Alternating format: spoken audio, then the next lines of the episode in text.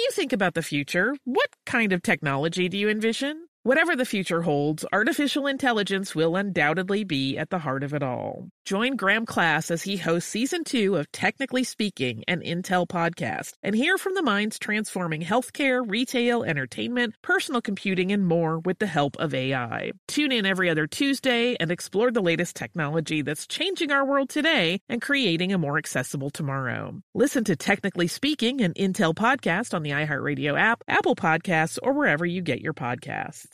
What's up? This your boy Lil Duval, and check out my podcast, Conversations with Unc, on the Black Effect Podcast Network. Each and every Tuesday, Conversations with Unc podcast feature casuals and in-depth talk about ebbs and flows of life and the pursuit of happiness. Unlike my work on stage, I tap into a more serious and sensitive side to give life advice and simply offer words of encouragement, yet remind folks to never forget to laugh. Every Tuesday, listen to Conversation with Unc, hosted by Lil Duval on the Black Effect Podcast Network, iHeartRadio app, or wherever you get your podcasts presented by AT&T. Connecting changes everything. I'm Tracy from Stuff You Missed in History class. Are you a small business owner or even someone who dreams of entrepreneurship? Then check out season two of Mind the Business Small Business Success Stories from iHeart Podcasts and Intuit QuickBooks. Join hosts Austin Hankwitz and Janice Torres as they interview entrepreneurs sharing insights around starting and nurturing a small business. You won't want to miss these inspiring stories of entrepreneurship and discovering ways to business differently so you can too. Happy Pride from Tomboy X. We just dropped our Pride 24 collection. Queer founded, queer run, and creating size and gender inclusive underwear, swimwear, and loungewear for all bodies so you feel comfortable in your own skin. Visit tomboyx.com to shop. Welcome to Stuff You Missed in History class from HowStuffWorks.com.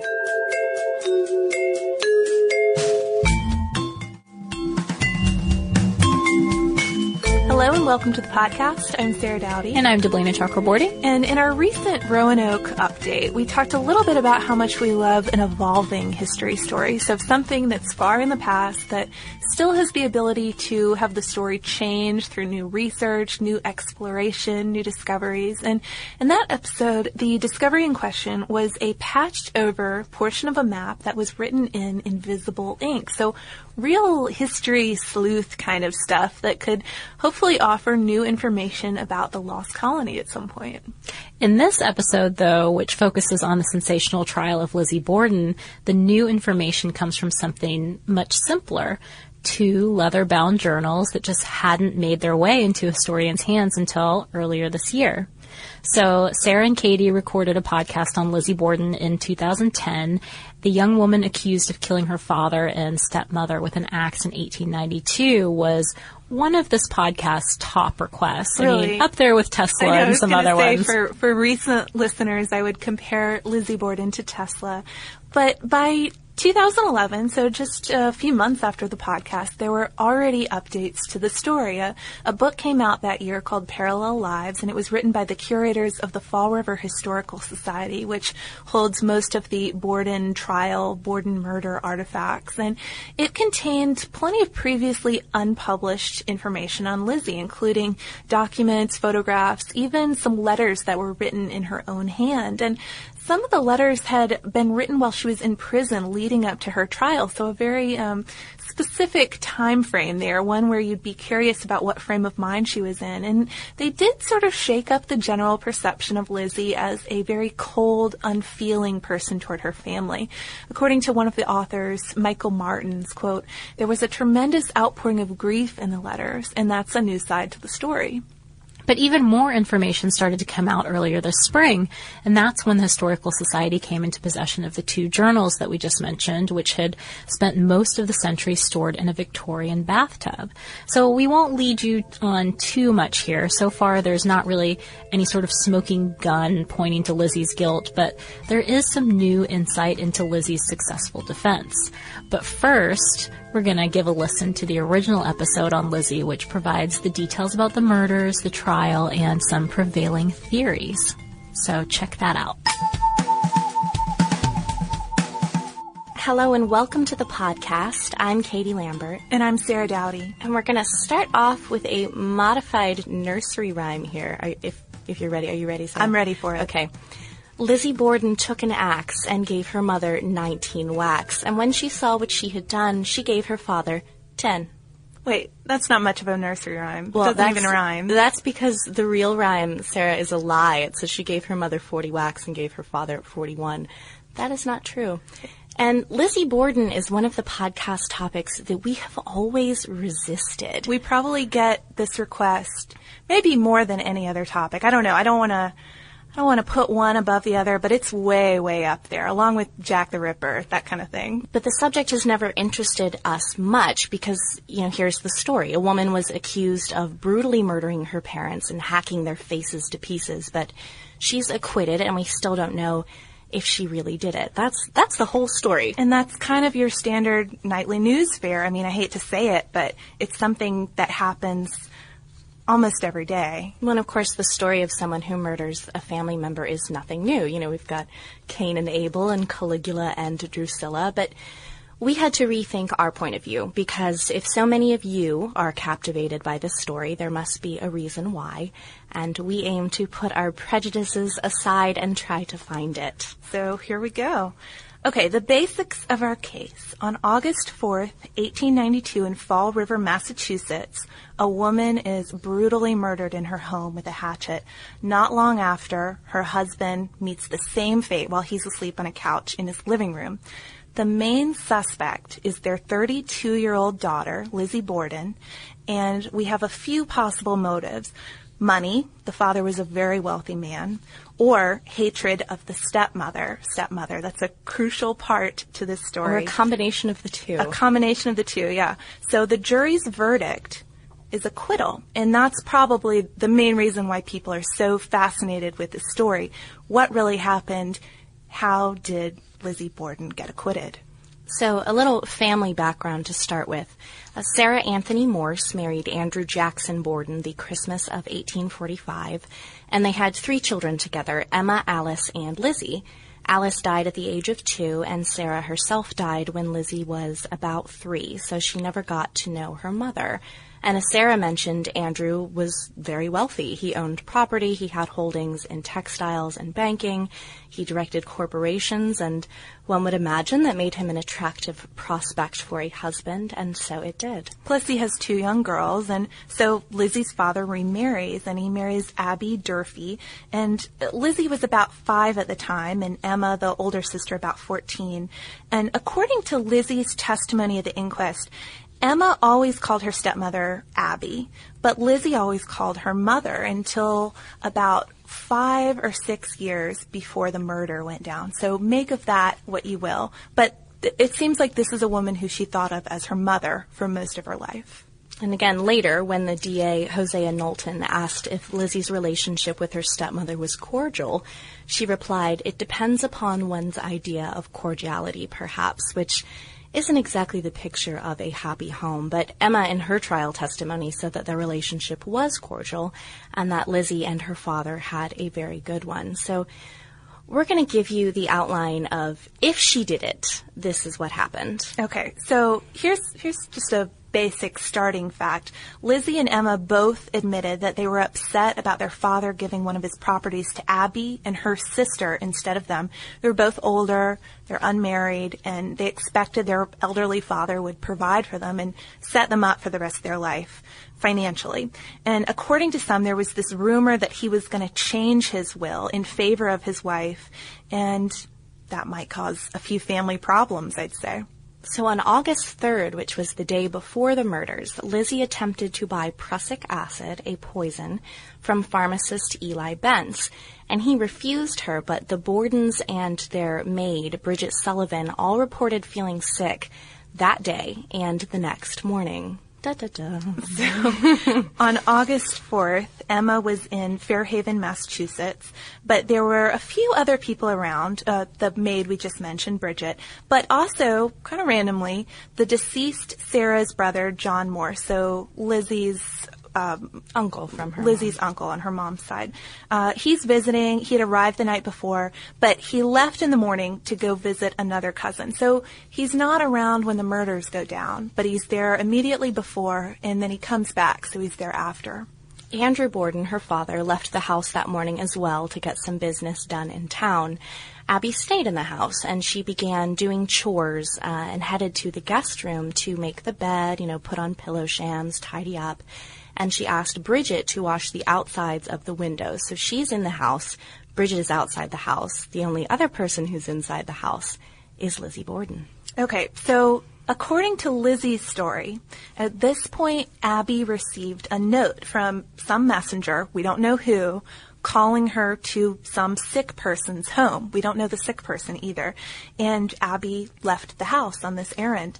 But this is where our events are going to start down. Like, if Lizzie did it, here's what happened. So, what happened then, if, if Lizzie did it, is she found Abby on the second floor, hit her from behind with an axe, and then hacked her 18 more times. And she left the body, she cleaned herself up and the axe.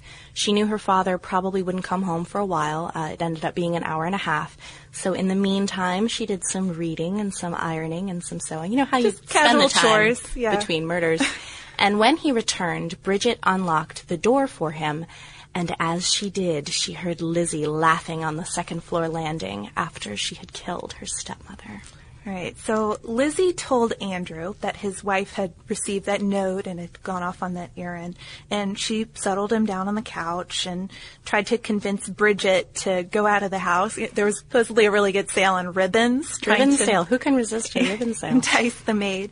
But Bridget isn't interested. She instead goes to the attic, probably worn out from all that window washing and her upset stomach from the poison the night before, but Possible poison. possible Sarah. poison. Um, but, so after Lizzie settled her father on the couch, he falls asleep, and then supposedly she hits him in the face and head with the axe ten times, so hard that she snaps the handle off the axe. But then, in 10 minutes, according to the timeline that the police tried to put together based on what everyone said they were doing that day and, and uh, Lizzie's own conflicting testimony, she would have had to clean herself off, her clothes, and the murder weapon in 10 minutes. And only After then. axing someone ten times, that's see, I imagine that would be. a messy scene. yeah. Yeah, I think so. And only after this did she call to Bridget for help and announce that her father had died. She didn't say anything about Abby because she thought that Abby had left the house. She's off on that errand. So now we're going to move on to the bodies and the scene, and this is pretty disturbing stuff. But Abby had a five inch hole in her skull, and her head and her face were completely unrecognizable. She was lying face down in coagulated blood, and her clothes were soaked in it. And the bed and the pillow sham next to her were all bloody, and the wall and the chair and the bureau all covered in blood. Uh, just a small disturbing detail, her braid had even been hacked off.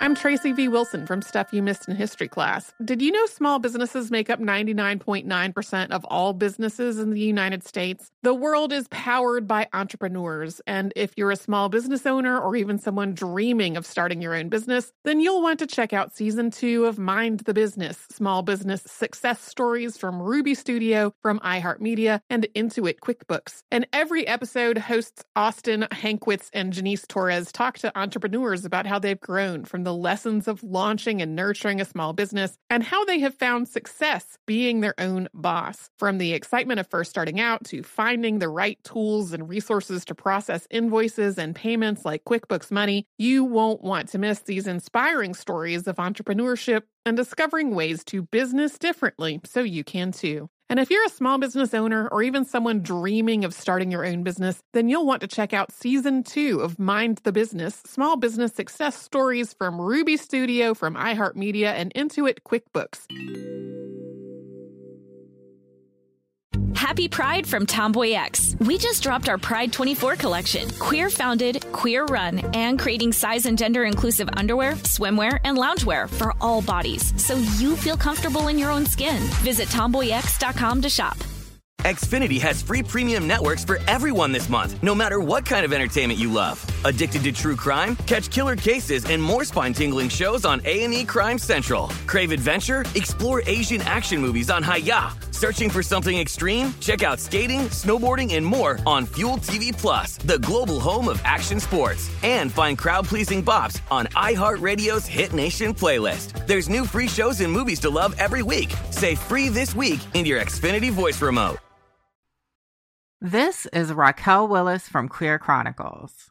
Right now, there are close to 500 anti LGBTQ plus bills in state legislatures across the country. Lambda Legal is leading the charge against these hateful bills that target mostly trans and non binary people. You can fight discrimination and help write the next chapter of Lambda Legal history.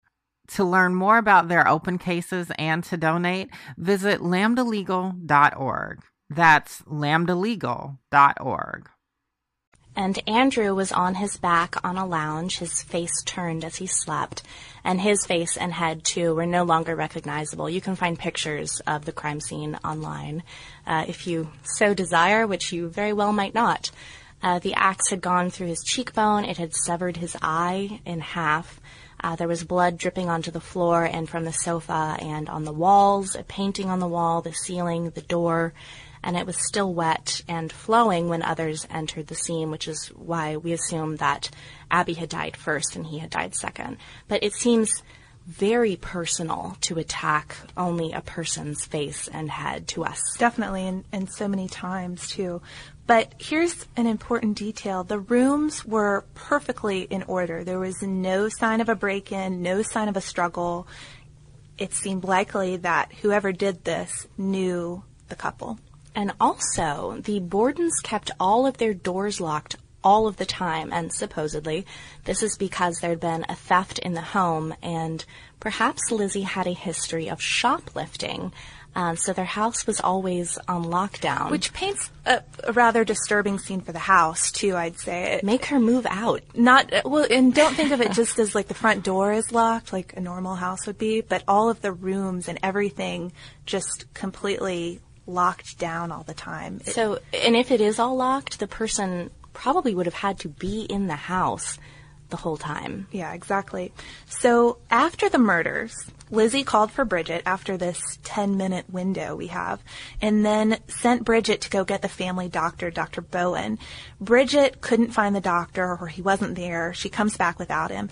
And then Lizzie sent her out again, this time to get a family friend, Alice Russell. But in the meantime, their neighbor, Adelaide Churchill, showed up and she went off for help. So just imagine all of these people sort of coming in and out, but large periods of time where Lizzie is in the house by herself, possibly doing anything. Dr. Bowen does come to the house finally, and Bridget and Adelaide return, and they're the ones who discover Abby's body upstairs because, of course, that police officer asked Lizzie, "When's the last time you saw your mother?" She said, oh, "No." She went off on the my stepmother. Yeah, and she said she was gone from the house, but the last time she'd seen her was in the guest room. So the maid and their neighbor go upstairs and find Abby's body. And you can imagine we've already listed all of these people who are at the crime scene. Soon enough, we have more officers, more neighbors, and onlookers. Everyone is trampling all over everything. Police are walking through the crime scenes. The evidence, whatever evidence there would have been, is completely contaminated.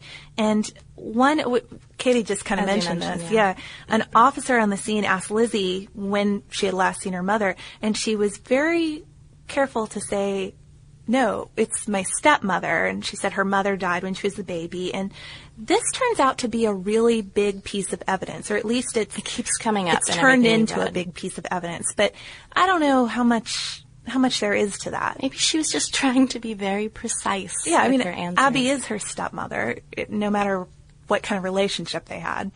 So no one thought Lizzie was guilty, and instead all manner of suspicious characters are implicated. Lizzie had mentioned an angry tenant that she'd heard with her father. Others recalled seeing suspicious men near the house recently, including a mysterious Portuguese farmhand who perhaps was the fiendish murderer that ends up not panning out. And another Portuguese guy had recently killed someone in town, so they thought maybe it was him and arrested a different one, so try not to be Portuguese around the Borden murders. But in early newspaper accounts, they said that Lizzie had been in the barn, she came into the house, she saw her father's body, rushed upstairs, and found her mother's. And then they recounted any possible theory. This angry tenant a man who'd been sleeping in the hayloft and planning these murders, someone who was poisoning the family's milk, some kind of trickster who sent Abby this note to try to get her out of the house and commit other sinful deeds and, and go after Mr. Borden. Yeah, and the newspapers aren't suggesting Lizzie as the possible murderer at all at this point. According to the Boston Herald, quote, in Lizzie Borden's life, there is not one unmaidenly nor a single deliberately unkind act. So people were pretty confident it was not this well-bred young woman. It was some sort of dastardly man preferably a Portuguese farmhand. Mysterious foreigner. Just a, a, mysterious man who's briefly in town. It couldn't be Lizzie Borden herself. But the evidence starts piling up because who else could have done it? According to this timeline and all the other aspects like the, the locked doors, she was pretty much the only one. And this mysterious man theory begins to seem a little thin. There Lizzie's isn't a good mysterious man around. No, and she's emerging as the most likely suspect, especially after her inquest testimony. So the inquest was August 9th, and it's Hosea Knowlton questioning her and also Bridget and John Morse and some of the others. And Lizzie continually contradicts herself about times and the sequence of events, and she says some very odd things. She seems confused by the questions and was disquietingly calm. Yeah, and just a few days later, on the 11th of August, she was arrested and claimed she was not guilty. By August 22nd, there was a preliminary hearing, and at that, the judge said, well, she probably is guilty, and she's going to have to go in front of a grand jury. But the grand jury wouldn't agree to actually meet until they got this just sort of decisive account from Alice Russell. And Alice Russell said, she was the, the friend and neighbor, remember? She said that she saw Lizzie burning a dress in the kitchen just a few days after the murder. So once the grand jury hears that, they're like, all right. I Here's an indictment. We better hear, we better hear what Lizzie has to say. The trial began June 5th, 1893, and again, some more fabulous newspaper quotes um, in the Boston Herald. Quote, her dark, lustrous eyes, ordinarily flashing, were dimmed, and her pale face was evidence of the physical suffering she was undergoing and had experienced. Poor Lizzie. Poor Lizzie. So the prosecution was led by Hosea Knowlton and William Moody. The defense led by Andrew Jennings, Melvin Adams, and George Robinson. And Moody told the jury that Lizzie had planned the murders, committed the murders, and then couldn't even keep her story straight. And they hadn't seen a tear from her. You know, she was not reacting as a woman in this position should. She hated her stepmother. She wanted her father's money. That's the story that they were presenting. But there are plenty of things that Lizzie had going for her, starting with she's this woman of breeding from a good family. She has As those newspaper quotes suggest. Exactly. she had plenty of character recommendations and not many people thought a woman was capable of hacking someone's face to pieces. You know, poison sounds like a, a nice feminine way to kill someone, uh, not a hatchet. And uh, then we have the character references coming in here too. So her sister and her uncle and the maid all said that she had a good relationship with Andrew and Abby. There was no motive to kill either of them. And then this is sort of the crucial thing. They didn't have the murder weapon. They have some axes. Of course, there are plenty around if you've got a barn and they've got one that doesn't have a handle, but there's no blood anywhere on it and we're missing the handle. So it could be the axe, but it could just be a broken axe sitting around from farm work. And we also have no blood on her clothes or her shoes. We have nothing, no blood so on Lizzie Borden. It's not a really great case for the prosecution. It's all completely circumstantial. And then this is the the killer thing here. Her inquest, yes, sorry, unintended. Her inquest testimony, which is what, of course, made the judge think she needed to go in front of a grand jury in the first place, was ruled inadmissible in court. And that's because the judge believed that she had been treated as a prisoner instead of as a suspect while she was having her inquest and should right, have, like she wasn't just a witness. She was under questioning. Yeah and should have had an attorney present. Since she didn't he didn't think that they could uh, actually take her inquest seriously. Well, and as a side note, Dr. Bowen had dosed her with morphine before this inquest to keep her calm, but obviously that could have made her kind of loopy. So, I mean, that could explain her contradictory story doesn't fit testimony and why everything kind of confused her. But the prosecution was saying, even in her inquest, she denied everything. There wasn't anything in the inquest. No confession. Yeah, she wasn't uh, coerced into confessing to these murders in it because she's all doped up on morphine. If she didn't confess to it, then why couldn't they use it? That was their their point. But the testimony was excluded and also ruled inadmissible was Eli Bence, uh, the pharmacist, his testimony about her trying to buy poison from him. These are two key points that are missing from that entire trial. So that loopy inquest and the poison fact, which seems very significant. So there is still a fair amount of evidence against her, though.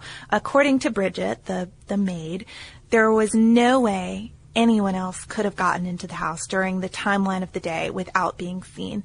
And Lizzie was simply the only person who would have had access. And I also thought it was very strange that Lizzie didn't wonder where her mother went, and that she was also in the house and didn't hear her being murdered and falling to the ground. You know, maybe after you come across your father's body, you begin to wonder what happened to your mother. Yeah, or you would just hear her falling upstairs. But the family may have said that Lizzie and Abby had a pretty okay relationship, but others were testifying, no, they Lizzie hated her stepmother. And the friend, the family friend Alice Russell said that Lizzie had come to her the night before the killings and said, quote, I feel afraid something is going to happen. I'm Tracy V. Wilson from Stuff You Missed in History class. Did you know small businesses make up 99.9% of all businesses in the United States? The world is powered by entrepreneurs, and if you're a small business owner or even someone dreaming of starting your own business, then you'll want to check out season two of Mind the Business Small Business Success Stories from Ruby Studio, from iHeartMedia, and Intuit QuickBooks. And every episode, hosts Austin Hankwitz and Janice Torres talk to entrepreneurs about how they've grown from the lessons of launching and nurturing a small business and how they have found success being their own boss. From the excitement of first starting out to finding the right tools and resources to process invoices and payments like QuickBooks Money, you won't want to miss these inspiring stories of entrepreneurship and discovering ways to business differently so you can too. And if you're a small business owner or even someone dreaming of starting your own business, then you'll want to check out season two of Mind the Business Small Business Success Stories from Ruby Studio, from iHeartMedia, and Intuit QuickBooks. Happy Pride from Tomboy X. We just dropped our Pride 24 collection. Queer founded, queer run, and creating size and gender inclusive underwear, swimwear, and loungewear for all bodies so you feel comfortable in your own skin. Visit tomboyx.com to shop. Xfinity has free premium networks for everyone this month, no matter what kind of entertainment you love. Addicted to true crime? Catch killer cases and more spine-tingling shows on A&E Crime Central. Crave adventure? Explore Asian action movies on Hi-YAH. Searching for something extreme? Check out skating, snowboarding, and more on Fuel TV Plus, the global home of action sports. And find crowd-pleasing bops on iHeartRadio's Hit Nation playlist. There's new free shows and movies to love every week. Say free this week in your Xfinity voice remote. This is Raquel Willis from Queer Chronicles. Right now, there are close to 500 anti LGBTQ plus bills in state legislatures across the country. Lambda Legal is leading the charge against these hateful bills that target mostly trans and non binary people. You can fight discrimination and help write the next chapter of Lambda Legal history. To learn more about their open cases and to donate, visit lambdalegal.org. That's lambdalegal.org. So, starting to paint a darker picture of Lizzie's psychological state before this. Lizzie also said that she had been in the barn during the time of her father's homicide, but when officers went to investigate the loft, it was very dusty and there were no footprints but the officer's own, uh, which seemed a little bit strange. And it was also extremely hot in there. She'd claimed to have been there for 30 minutes on this silly errand looking for lead for sinkers, which, again, something's not quite right there. Yeah, maybe not an errand or a, a chore you do in the middle of the day. And then there's that note, which seems uh, very sketchy indeed. The note that Lizzie said Mrs. Borden received. No one ever found the note. No one ever figured out who the messenger was. No one ever even figured out who the sick person was who needed visiting in the first place. There was a reward offered. Nobody came forward with any news. And again, her timeline that day made no sense, and the dress Alice saw her burning, she said it had paint on it. Just doing a little wardrobe Some- cleaning some a few days after post-murder. Yeah. and it could very well, of course, have been blood. And the dress that she gave the police and said she was wearing that day wasn't the dress she was wearing at all at the time of the murders. It, it was a much too. It was silky and kind of a nice dress, not the sort of thing you'd Not a chore dress. around the house. And then Lizzie was eerily calm during the whole trial. According to the New York Times, quote, the most remarkable feature of the trial has been the demeanor of Lizzie Borden. From start to finish, she has manifested no feeling of weakness and has listened to the recital of the most cold-blooded and shocking details of the crime with a perfectly impassive and unmoved countenance. I maintain it could have been shock. Could have been shock, but here we, we do start to see the papers turn a little bit against her.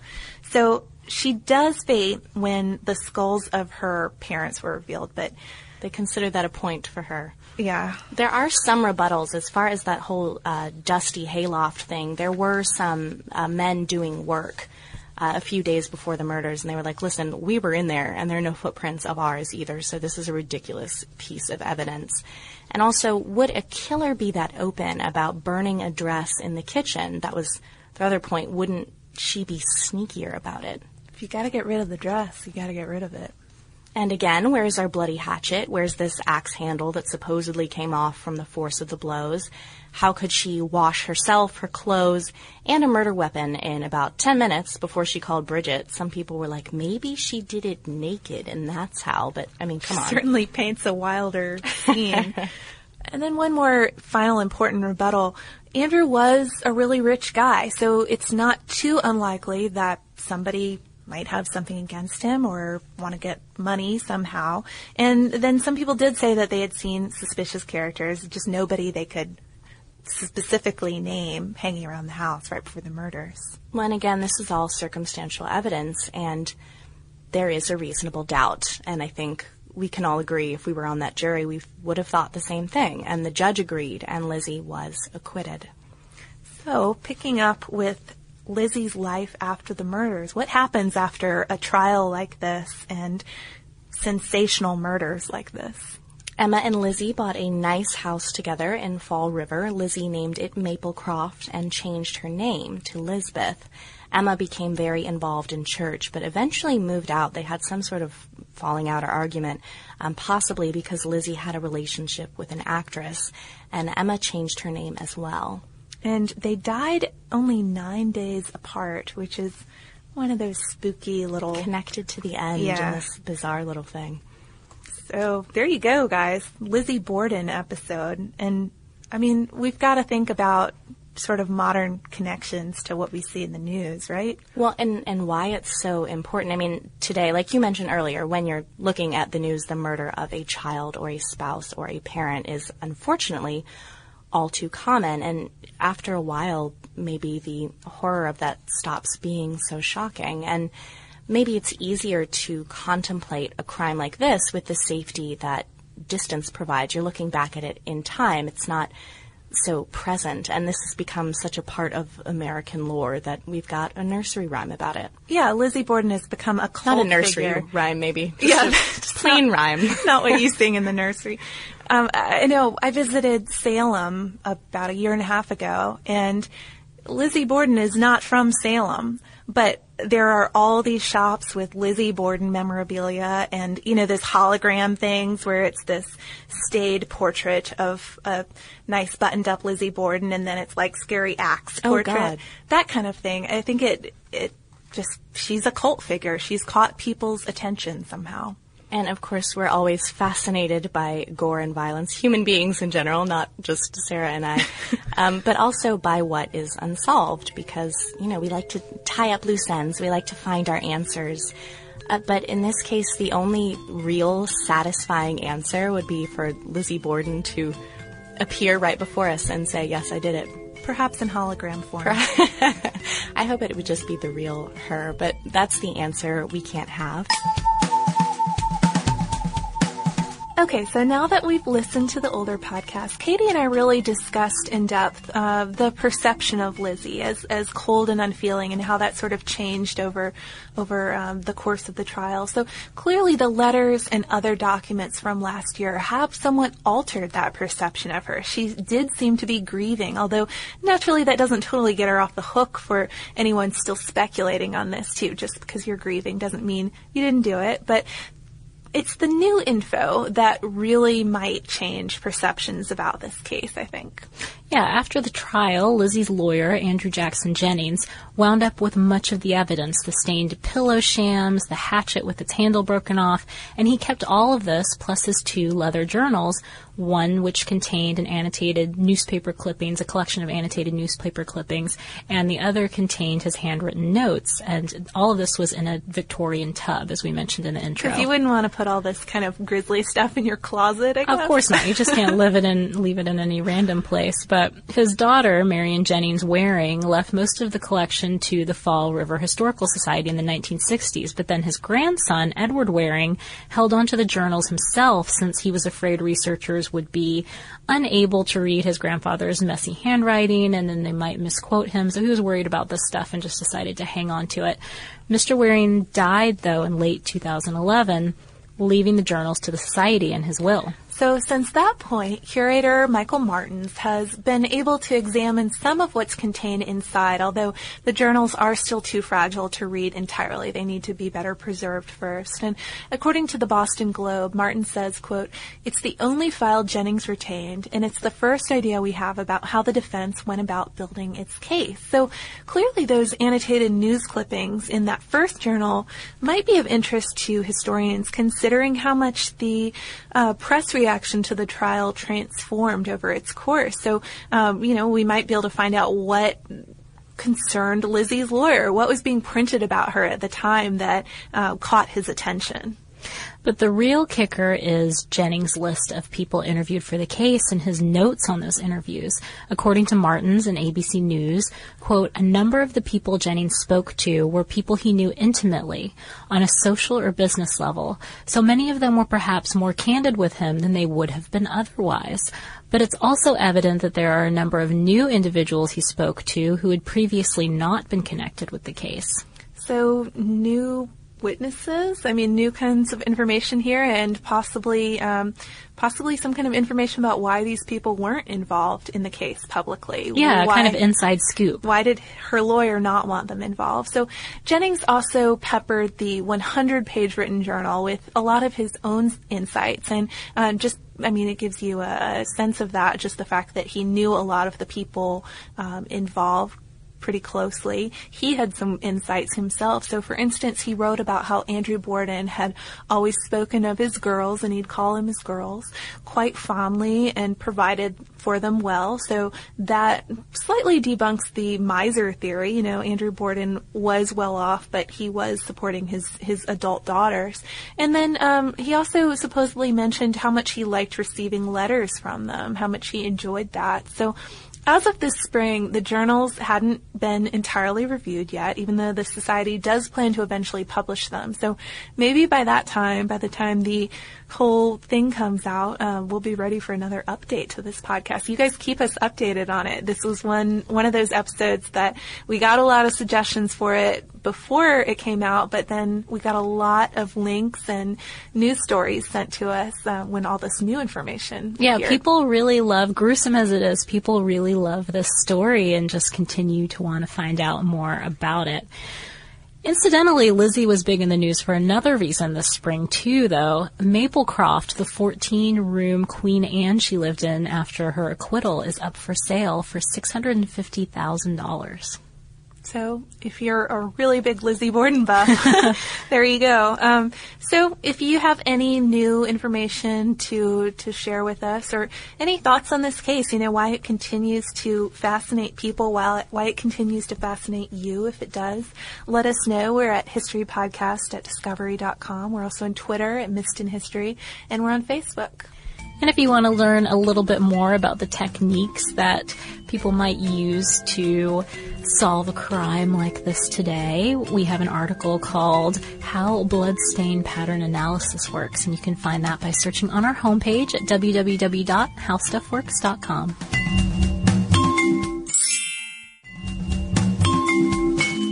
For more on this and thousands of other topics, visit howstuffworks.com.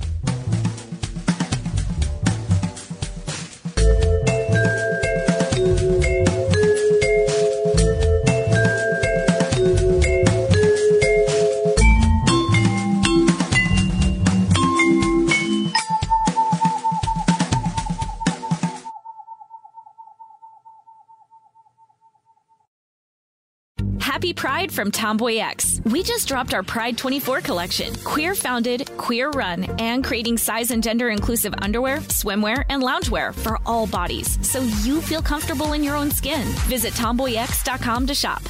Xfinity has free premium networks for everyone this month, no matter what kind of entertainment you love. Addicted to true crime? Catch killer cases and more spine-tingling shows on A&E Crime Central. Crave adventure? Explore Asian action movies on Hi-YAH. Searching for something extreme? Check out skating, snowboarding, and more on Fuel TV Plus, the global home of action sports. And find crowd-pleasing bops on iHeartRadio's Hit Nation playlist. There's new free shows and movies to love every week. Say free this week in your Xfinity voice remote. This is Raquel Willis from Queer Chronicles. Right now, there are close to 500 anti LGBTQ plus bills in state legislatures across the country. Lambda Legal is leading the charge against these hateful bills that target mostly trans and non binary people. You can fight discrimination and help write the next chapter of Lambda Legal history. To learn more about their open cases and to donate, visit lambdalegal.org. That's lambdalegal.org.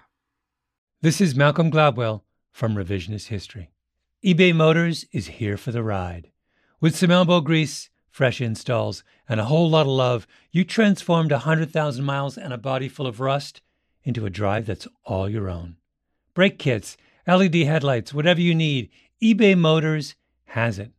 And with eBay Guaranteed Fit, it's guaranteed to fit your ride the first time, every time, or your money back. Plus, at these prices, you're burning rubber, not cash. Keep your ride or die alive at ebaymotors.com. Eligible items only, exclusions apply.